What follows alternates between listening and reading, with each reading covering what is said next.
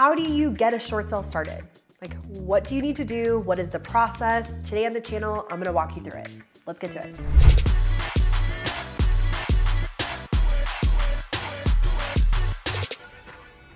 In today's video, we're gonna go over the different steps on how to get a short sale started if you are a realtor that has a client that you're gonna be processing, or if you're an investor that just wants to understand the process, or even if you're a homeowner that you're like, is, is my realtor doing what they're supposed to be doing? The first thing and the best advice I can give you when processing short sales is to make sure that you have a complete package. What do I mean by that? Well, the lender is going to require a series of documents that you have to submit on behalf of the homeowner that shows that the seller has a financial hardship. Because in order to qualify for a short sale, you have to, one, qualify the seller saying that they have some type of financial hardship, whether it's a loss of job, loss of um, income, like a reduction of income, divorce, death, all of that, plus more. There's so many hardships and you have to prove that to them. And how you prove that they can't afford it is their financials, and we'll get into that in a little bit, but you have to submit everything at once. The worst thing that you can do is meet with the seller. And this is really geared towards real estate agents because the agents are the ones that are representing the seller and negotiating and processing the short sale. An agent has to be involved. They're going to require a listing agreement. So if you're an investor, you cannot process your own short sales that you're wanting to purchase. The lender will pay for an agent to be involved and because they're facilitating and representing that seller. So make sure you have a complete package. Um, I do have this with me that I wanted to just show you guys. Like, if you haven't seen it, this is our How to Master Short Sale book. And in the book, we go over, first of all, look how thick it is. It this took all of 2020 to write. But the reason why we did this, the step by step guide, was because there's nothing out there when it comes to this niche on exactly what to do. It, we on a national level, even with NAR and all that, like they just give you a bunch of definitions, but because they haven't even figured it out. Like there's just no information when it comes to this, which is probably why you're here and you've been watching my stuff because you know that like there's such a need when it comes to this niche. So we wrote this book, and in the book we have our entire short sale packet, and then we also it's the inspiration was you know the the uh, dummies books like the short sales for dummies that's what my inspiration was like how can i make sure that it's like a step by step like step one this is what you do this is how you talk to the seller how you get the seller uh, we have we include the short sale packet, the process, and then you can also get it digitally. So I'm gonna put if you wait until the end of this video, I'm gonna give you a code to give you $25 off. So that's gonna be my gift to you. Um, and then I'm going to explain how to utilize it. If you're wanting to process short sales, remember this is a completely different niche. Okay, so there's so much to it. So make sure you get a complete package. A complete package is a short sale application so, an application to the lender that shows the financial hardship, it's gonna have a whole breakdown that they have to fill out. The financials are 60 days of bank statements, 60 days of their most recent pay stubs, their tax returns, um, basically everything that they would submit if they were actually applying for a loan. And the reason why they require that is to show like complete transparency. Can they really not afford this house? Like they're looking to make sure like they're not sitting on a bunch of money and they're asking the lender to take a loss when they can just pay the difference. So that's one part. The seller has to be approved for their financial hardship. So you're submitting everything at once, including your listing agreement and their hardship letter. So that's kind of an overview. Our packets that we include, I mean, it's an extensive packet, but those are the main components that every lender will need. Okay. The bank, depending on who the lender is, they're going to require different forms that are bank specific. So if you do a Chase short sale, it's going to be completely different than a Wells Fargo short sale. If it's a Chase FHA, it's going to be completely different than a Chase conventional.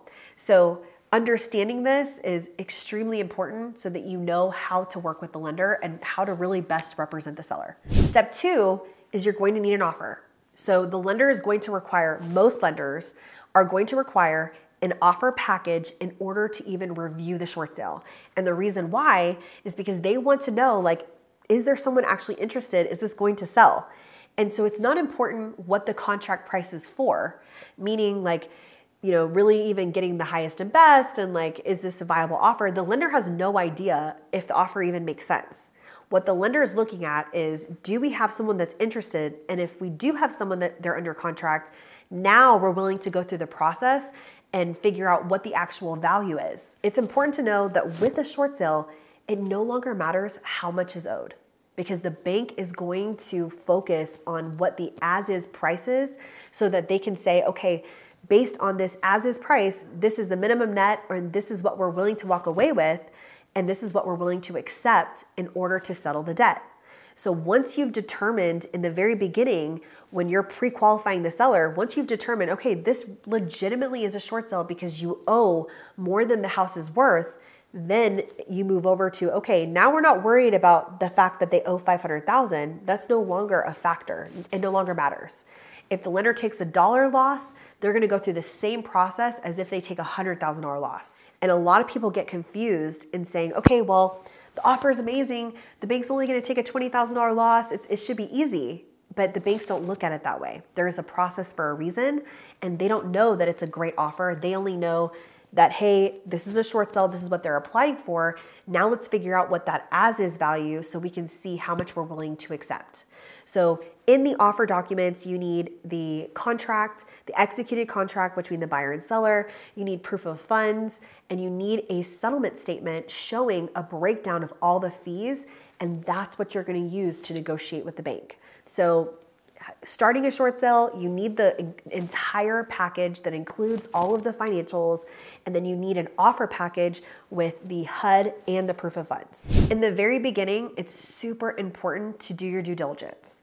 It's important to be proactive instead of reactive. So, what do I mean by that? Know the questions to ask and go through it with the seller, making sure that they truly do qualify before reacting when the bank says, hell no, we're not accepting it right? Like, no, make sure that the house is legitimately upside down.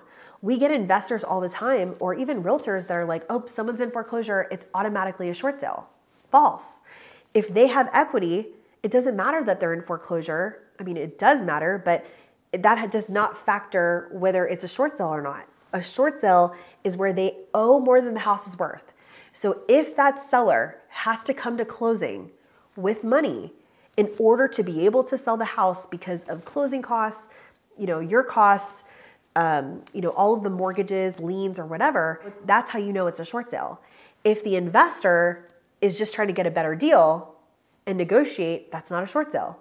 If I can put it on the open market and be able to pay everything off, it's not a short sale. So do your due diligence upfront the best way to do it is to look at the comps and then really compare apples to apples. Like, okay, so my house, the house that I'm listing or the house that that my seller that I'm representing, it has major repairs. So it's not to make sense to compare this house to a house that's just renovated or the house that doesn't have major repairs.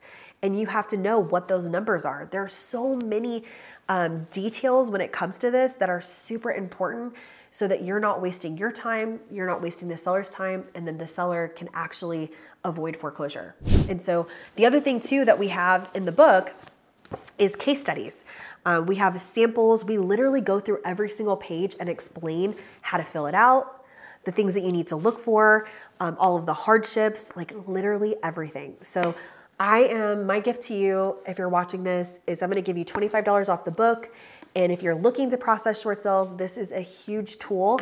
Um, I mean, it's you just go to the reviews. You can see like we've had people that were like, I've gotten four deals just from your book. And the other thing is that we have a class where we do a case study where we go over a short sale on how we got it, and then we go over how we negotiated it. Like we show you all of the numbers, we show you the HUD, we show you the entire process from start to finish, and then we answer your questions um, so that you see it's not just a concept. Like, here are the deals that we do, this is how we break it down. So, we switch it up every month, and anytime we close a really complicated deal, we'll do a case study on it and then allow you know people to come into the class. In the description, we're gonna put the code for the $25 off, um, as well as the next case study, the class, so you can register. Um, so, we'll have all that in the description of the video. Uh, let me know if you have any questions in the comments, and I'll see you guys next time.